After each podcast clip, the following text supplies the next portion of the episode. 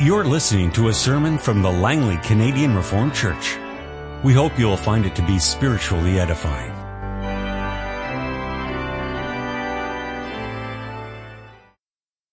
Let us now open God's holy word. And we have three scripture readings. We begin with the word of God in Mark chapter 6, the verses 7 to 13. And then we go to the gospel according to Matthew, chapter 28 of verses 16 to 20. And finally, we turn to the second letter to the Corinthians, chapter 2, verse 12 through 17. We begin then with the gospel according to Mark, chapter 6 at verse 7. Calling the twelve to him, he sent them out two by two and gave them authority over evil spirits. These were his instructions. Take nothing for the journey except a staff, no bread, no bag, no money in your belts. Wear sandals, but not an extra tunic. Whenever you enter a house, stay there until you leave that town. And if any place will not welcome you or listen to you, shake the dust off your feet when you leave as a testimony against them. They went out and preached that people should repent. They drove out many demons and anointed many sick people with oil and healed them. We turn now to the end of the Gospel according to Matthew, verses 16, 20. Then the eleven disciples went to Galilee, to the mountain where Jesus had told them to go. When they saw him, they worshipped him, but some doubted. Then Jesus came to them and said, All authority in heaven and on earth has been given to me. Therefore go and make disciples of all, the na- of all nations, baptizing them in the name of the Father and of the Son and of the Holy Spirit, and teaching them to obey everything I have commanded you. And surely I am with you always to the very end of the age. And then we turn to the second letter to the Corinthians, chapter 2, the verses 12 to 17. Now, when I went to Troas to preach the gospel of Christ and found that the Lord had opened a door for me, I still had no peace of mind because I did not find my brother Titus there. So I said goodbye to them and went on to Macedonia. But thanks be to God, who always leads us in triumphal procession in Christ, and through us spreads everywhere the fragrance of the knowledge of Him. For we are to God the aroma of Christ among those who are being saved and those who are perishing. To the one we are the smell of death, to the other the fragrance of life. And who is equal to such a task? Unlike so many, we do not peddle the word of God for profit. On the contrary, in Christ we speak before God with sincerity like men sent from God. This afternoon we will let ourselves be guided in dealing with the gospel as found in God's word, as summed up in Lord's Day 25 of the Heidelberg Catechism. And there we confess, since then faith alone makes us share in Christ and all his benefits, where does this faith come from? From the Holy Spirit, who works it in our hearts by the preaching of the gospel and strengthens it by the use of the sacraments. What are the sacraments? The sacraments are holy visible signs and seals. They were instituted by God so that by their use he might the more fully declare and seal to us the promise of the gospel. And this is the promise that God graciously grants us forgiveness of sins and everlasting life because of the one sacrifice of Christ accomplished on the cross. Are both the Word and the sacraments then intended to focus our faith on the sacrifice of Jesus Christ on the cross as the only ground of our salvation? Yes, indeed. The Holy Spirit teaches us in the gospel and assures us by the sacraments that our entire salvation rests on Christ's one sacrifice for us on the cross. How many sacraments has Christ instituted in the new covenant? Two. Holy baptism and the Holy Supper. Brothers and sisters in the Lord Jesus Christ, the daily and weekly news continues to remind us of the ongoing struggle in Iraq. And when you see kind of images from Iraq or even from Afghanistan, no more Canadian troops had to go there, then you, it's always, it's always very intimidating when you see those soldiers, they go on the planes, and that pack they have to carry. All their belongings, and that's how they go to the battlefront. And often, when you see them in their uniforms, all the equipment they have on, you say, man, what a weight. How can they even run around? How can they accomplish their task?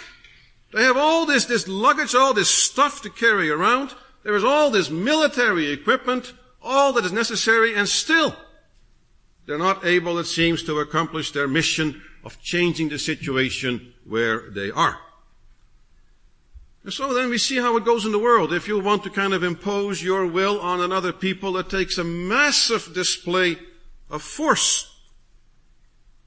Now we know, of course, not only is it the case of sometimes one country trying to impose its vision on another country, but often also, of course, within a country, you have certain forces opposing one another. And again, they have a massive equipment, all kind of weaponry to go about their task as they try to assert their way over the rest of the population. Of course, in countries like our own, we experience it more politely in things called elections, but in other countries it often are insurrections with all the consequences. But what a contrast that is to the way that we see our Lord Jesus Christ go about asserting His authority. The way that He goes about trying to win people over to the kingdom. In Mark 6 we read how he instructed his disciples to go out on one of those tours during his own time on earth with nothing except a staff. They weren't allowed to take any bread, no bag, no money, no extra change of clothes. There was only a foretaste of what was to come. And we can gather this from what we read also in Matthew 28, the passage popularly called the Great Commission. Because what it comes down to the Lord Jesus Christ sent his apostles into the world with nothing but water and the word. Now I say nothing but. It may not seem to be very much, but by that water and the word, our Lord Jesus Christ set out to conquer the hearts of men and women. And in a world impressed by displays of power, a world where people are won over by glitzy productions, where they're easily brought to tears by all kind of dramatic displays, we do well to reflect on the way it is revealed that Christ conquers hearts by water and the Word. Now we begin with the Word. That this is proper becomes clear when we carefully note the way our Lord phrased His instruction to His disciples and the way that they went out and implemented his instruction. As for the instructions, I point out to you that the general exhortation, and I'm referring here to Matthew 28, is to go out and make disciples of all nations. We could paraphrase it and say the Lord said to his followers, his apostles, go out and make believers of all nations. After all, a disciple in this context is one who believes in the Lord Jesus Christ. But now our Lord Jesus Christ did not only give a very general exhortation, but he also explained to them, he spelled out for them how they were to go about accomplishing this task. Because there were going to be two tools at their disposal. Baptizing and teaching. Now it's important to note that our Lord Jesus did not say, first baptize and then teach, nor did he say, first teach and then baptize. Rather, baptizing and teaching together are the way that you go about making disciples. Because remember, the verb is not baptize, it's not teach. The verb in that sentence is go and make disciples. And then the question that arises, well, how do you do this? Well, by two ways. Baptizing and teaching.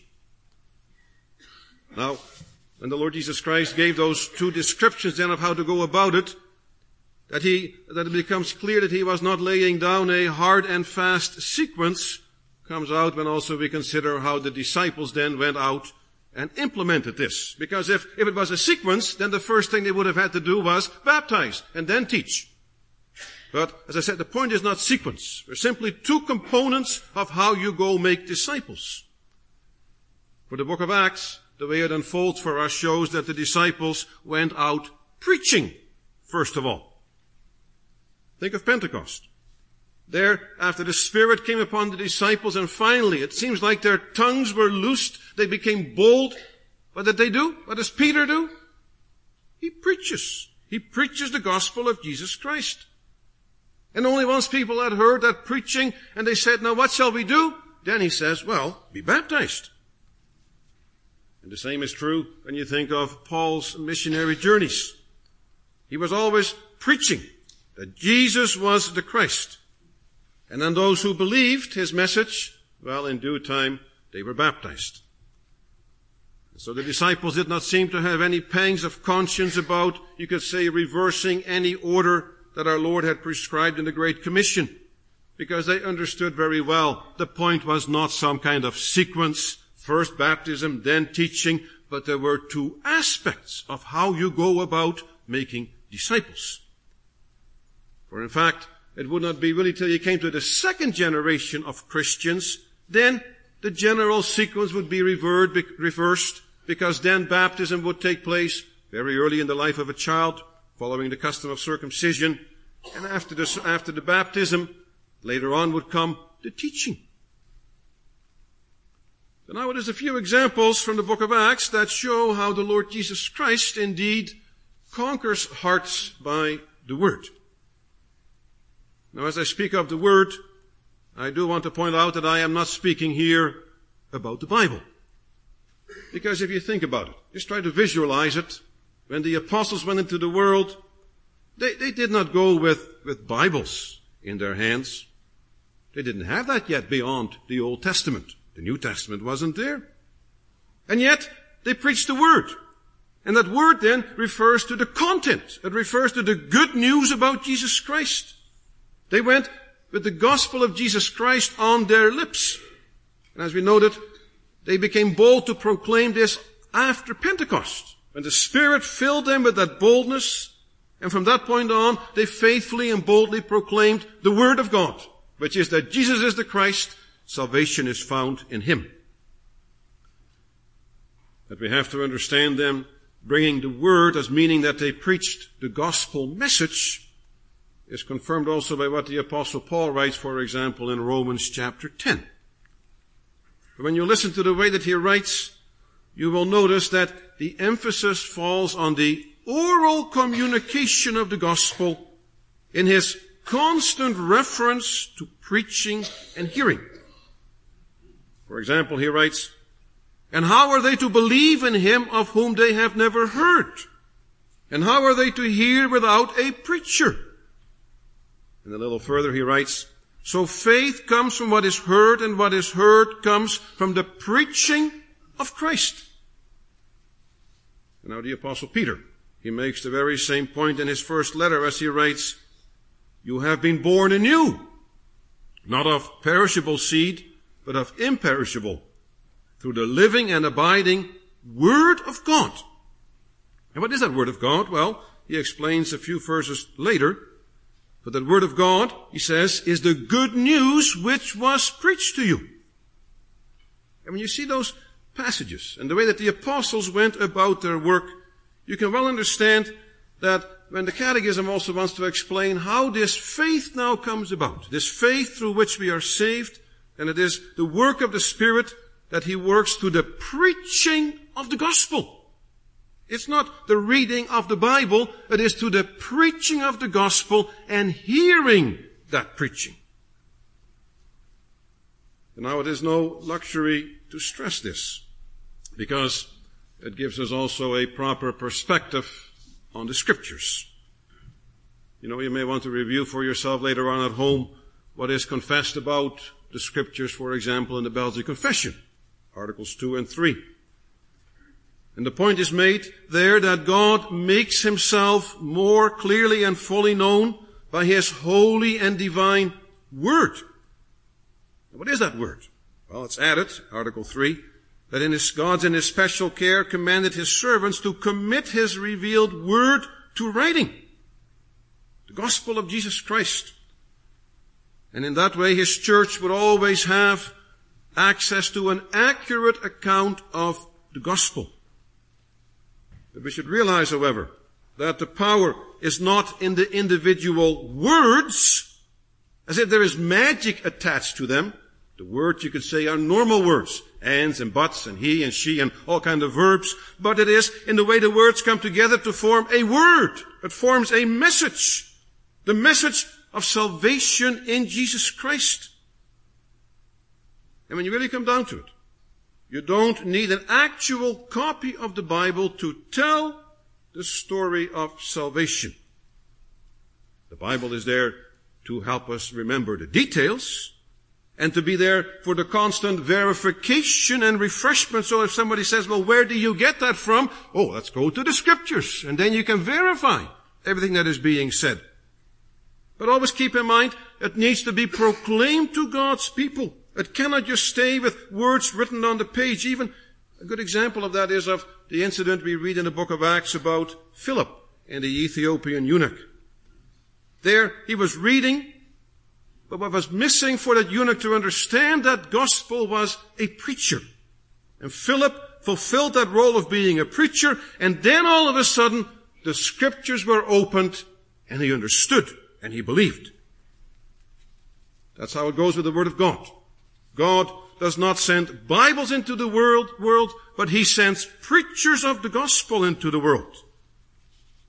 And when you think about that, hey, that the importance of that oral communication of the gospel of salvation in Jesus Christ, well, that's of course also why the churches keep on sending out missionaries. That's why we keep on having preaching every Sunday again. Not just time together to listen to a Bible reading. No, to hear the preaching. But even if you think about that aspect of that oral communication, so often people go, missionaries go into countries where there are no Bibles, maybe there is no Bible in the language of those people, and yet Christ wins over the people because the missionaries bring across the gospel of salvation in Jesus Christ. When you really come down to it, if necessary, a missionary can go into any region of the world with nothing more than the clothes on his back and he can teach the people about the Lord Jesus Christ. And it may be that human frailty in terms of memory and understanding may make us reach for the books and for the Bible itself, first of all, then for books and for commentaries. But in the end, what wins the hearts of people is the gospel, the word of God about Jesus Christ. It's also the point the apostle Paul was making in his second letter to the Corinthians because he spoke of, of Christ leading the disciples in triumph, spreading the fragrance of the knowledge of him everywhere through the disciples. And now Paul recognizes that not everyone liked that fragrance. We hear that as he writes about being the aroma of Christ to God among those who are being saved and among those who are perishing. To one a fragrance from death to death, to the other a fragrance from life to life. Do we get that image that to some the gospel is the most beautiful aroma and they are drawn to it. They want more and more. And to others it's a stench and they can't take it and they'll do whatever to get it out of their system. It's all done through the preaching of the gospel. And what is clear from all this is that Christ conquers hearts by the word. It's the gospel. It's true, you've noted. Not everyone who hears it is enamored by it. There are many who mock the gospel. But for those who are being saved, it, that is the preaching of the gospel, the gospel of Jesus Christ, that is the power of God unto salvation. It's the love of God as shown in Jesus Christ is what softens the hearts of sinners. And now compared to high-tech advertising campaigns used to get people interested in buying certain kind of products. You could say when you come right down to it, the Spirit uses a very low-tech approach. But as the Lord Jesus Christ said, think of John 10, the sheep will recognize in the word as preached the voice of the good shepherd. For sinners don't need gimmicks. They just need to hear the good news, the gospel of grace in Jesus Christ, pure and simple. For that gospel that won hearts from Jerusalem to Rome. And it has kept on spreading beyond that. It has won in the end, you could say hearts from Jerusalem to Jakarta, and on it goes. For in light of the Great Commission, the church to this day knows really what it has to do. It has to, it has to preach the pure gospel, that is the gospel of grace in Jesus Christ, and then hearts will be won. It is that gospel which is the drawing card of the church. I have to emphasize that time and again, brothers and sisters. The gospel is the drawing card. You know, sometimes you see advertising in the newspaper where certain groups try to draw members to their assembly. And they say, well, friendly atmosphere here, exciting music, choir. It's an advertising for the CLA. As if that is the drawing card for the church. It isn't. It's the gospel of grace in Jesus Christ. If that does not draw people, whatever else brings him in the building is not going to bring about conversion because God has given the power to the preaching of the gospel of salvation in Jesus Christ. And if we see that, then we might say, yes, it is a low-tech approach that the Lord uses, but that's His power. It's His wisdom. And if we understand that, then we understand why we come to church every Sunday again. We understand why we take our children to church. Because we know what God is doing. Can't see it, but we know what He is doing. He is letting that Word be the seed of regeneration. He's letting that Word build us in the faith. Low tech, high power, from the highest power, the Lord our God. And now it is our time to turn our attention from the Word to the water. Now, of course, the use of the term water is understandable in light of using Matthew 28 as our guiding thought in dealing with the matters brought to our attention in Lord's Day 25. I have taken the liberty to use that water, you could say, as a representative way for what we call the sacraments. And to put it more in terms of Lord's Day 25, you could say that Christ conquers hearts by the water, the bread, and the word. To include also that second sacrament, namely the Lord's Supper. But now the first thing to stress as we begin to reflect on how Christ conquers hearts by the water is the way that the apostles went out to do their work. And how it teaches also that the water and the bread, sacraments, they, they are of a supportive role. They are secondary. The apostle Paul even makes the point that in his own ministry he baptized very few people. Above all, he was a preacher of the gospel. Because that was the primary power of God into salvation. We could say the first means of grace. Sacraments, they become secondary, but still, even though they are secondary, they are the instruments that God uses for the sake of gathering His people. And now to see how Christ conquers hearts by water and the bread, we are well served again by the words of the Great Commission. You know, it's really regrettable that so often people point to this passage in an effort to prove believer only baptism. You know, this passage isn't helpful at all with respect to the question of whether children should be baptized or not, because that is not the issue it is addressing. No, the intent of that instruction of our Lord is to, to make clear to his disciples that the gospel is not only for the Jews, but also for the nations. And if you want to put it in terms of baptism, you could say the issue was not believer baptism or infant baptism, but Gentile baptism versus only Jewish baptism. That's the issue. But the Lord Jesus Christ, by those words, as he sent his disciples into the world and said, now you go to the, the Gentiles too. He was showing the promise to Abraham was fulfilled. Abraham had been set apart from the nations to in the end be a blessing to the nations. Well, that day had come. Now, As I said, the big issue, also hinted at in the end of Matthew 28, is what the, the place of the Gentiles would be in the church. That shows up also in the book of Acts. How difficult it was for the believers, the Jewish believers at first, to see that the gospel was for the Greeks and the Romans and all the other nations as well.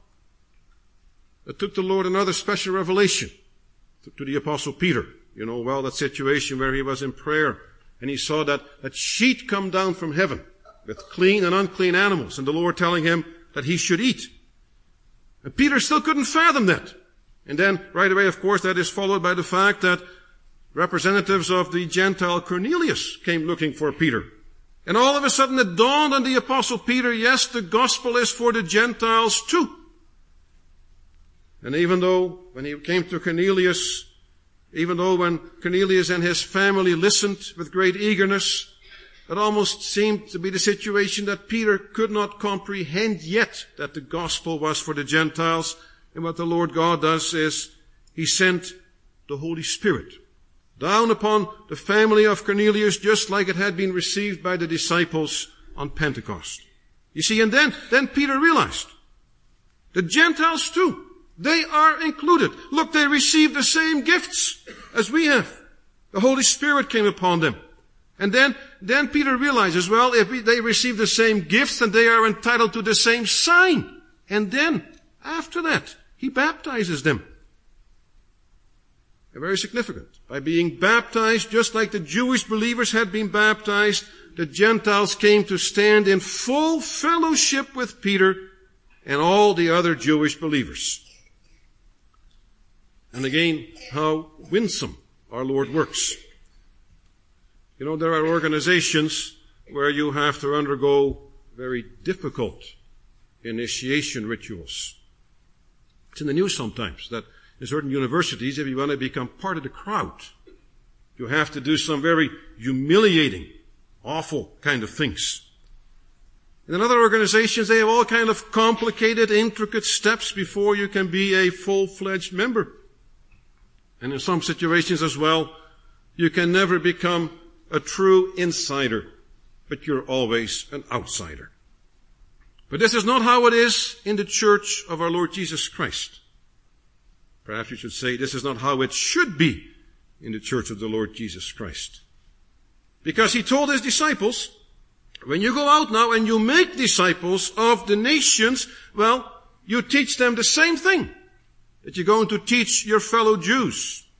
And when you give them the sign, you're going to give them the same sign, whether they're Jew or Gentile, it doesn't make any difference. You're going to baptize them in the name of the triune God. And we can add to this that those who belong to Jesus Christ would eat the same bread and drink the same cup. They weren't going to bake different loaves for the Jews and the Gentiles. They would sit together. Because the Lord's Supper was a sign not only of the communion of the believers with Christ, but also of the believers together as they formed one new community. But the key thing to note with respect to the water and the bread is how they are so winsome by their reassuring character. But think of a, a person who, who visits a family for the very first time. It can be very awkward. The person feels a bit shy and comfortable. But you know, a family, some families have a real knack for that, and right away they, they widen the circle. They don't put the person in the second row. No, they widen the circle, and the person sits right in the circle where they have their conversation, gets a cup of coffee, they share the treats, they share their enjoyment together, they share lunch, and so a person is made to feel at home. It's also how it works when the Lord gives the sacraments. And the beauty of the water and the bread is that they not only picture how we have forgiveness of sins in Jesus Christ, but they impress upon us, all who participate, that we have a full share in Him. Because all who are washed and who eat and drink are full participants in the church of Jesus Christ. Because really there are only two categories in the church of Jesus Christ. Either you are in or you're out. And you see in the process, the, the hesitant believer is reassured in his weak faith. And he, and he learns to, to love his Savior even more. As the Savior lets him share in the symbolic benefits or freely using some words from the apostle Paul, being baptized into the name of the triune God, eating the same bread and drinking the same cup impresses upon all that in Christ there is neither Jew nor Greek, male nor female, rich or poor. All are one in Jesus Christ, as is evidenced in sharing in the same signs and seals. Because you watch carefully. Next time you have baptism and compare it to the next times after that. And you will notice that the same time every time again, same amount of water is being used, no matter what child or what adult is being brought forward. When it comes to the Lord's Supper, you watch carefully. And you'll notice that no one gets an extra big cup and everybody else gets a little cup. Everyone gets a little cup. Everyone shares. Everyone gets a little piece of bread. That's how it is. Equality in the church of Jesus Christ. Because we all share equally in His benefits. And now the very nature of baptism and the Lord's Supper in turn also impress upon us the marvelous way the Spirit enabled His commissioned officers to travel light.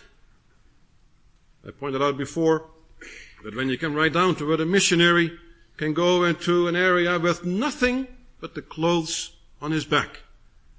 And yet, he has access to the whole toolkit of the Holy Spirit. Because all you need in the end, for one who has himself been trained in the gospel, is a mouth. A mouth that can speak. And then, when it comes to the signs given by the Lord Jesus Christ, well, everywhere people live, you're going to find water. Otherwise people could not live. So you can give the water of baptism. And everywhere people are, you're going to find bread and wine or some sort of equivalent that can be used if the culture is different.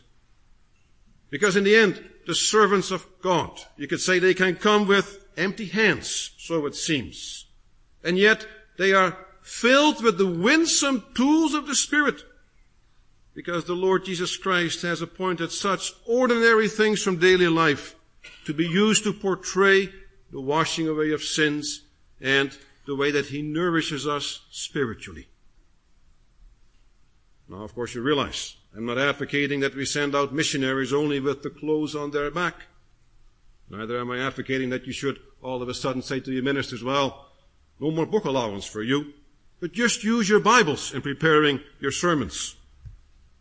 No, I'm only showing that at bottom, all that Christ needs to win hearts is a servant who will faithfully open his mouth to proclaim the gospel. All he needs is a little bit of water just a little piece of bread, just a little bit of wine.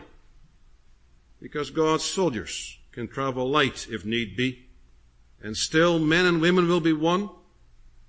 It's often in those times that it seems like God's soldiers have not, no tools at their disposal. That they have to, by necessity, travel light. That the Lord can bring about dramatic results in allowing that gospel to penetrate a previously impenetrable area. Because in the end it is shown that the vessels are simply earthen vessels, but the power is from God.